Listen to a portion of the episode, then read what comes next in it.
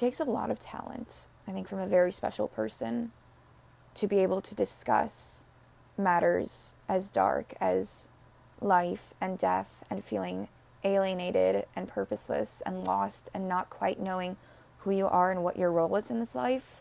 Some of the most universal fears I think that humans experience without coming across as anxiety ridden and morbid.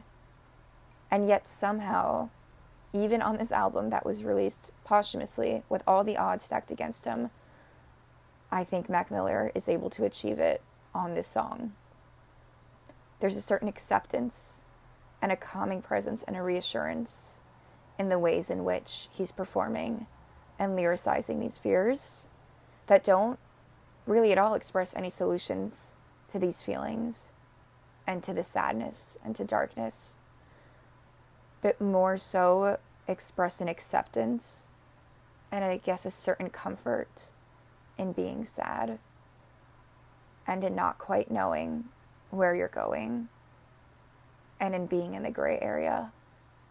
And I think that's probably one of the most special things that someone can do and that an artist can achieve because it's one of the most universal emotions. And yet, I don't think we're taught um, how to express that very well and how to communicate that with each other. And I think maybe that's why this album in its entirety resonates with so many people.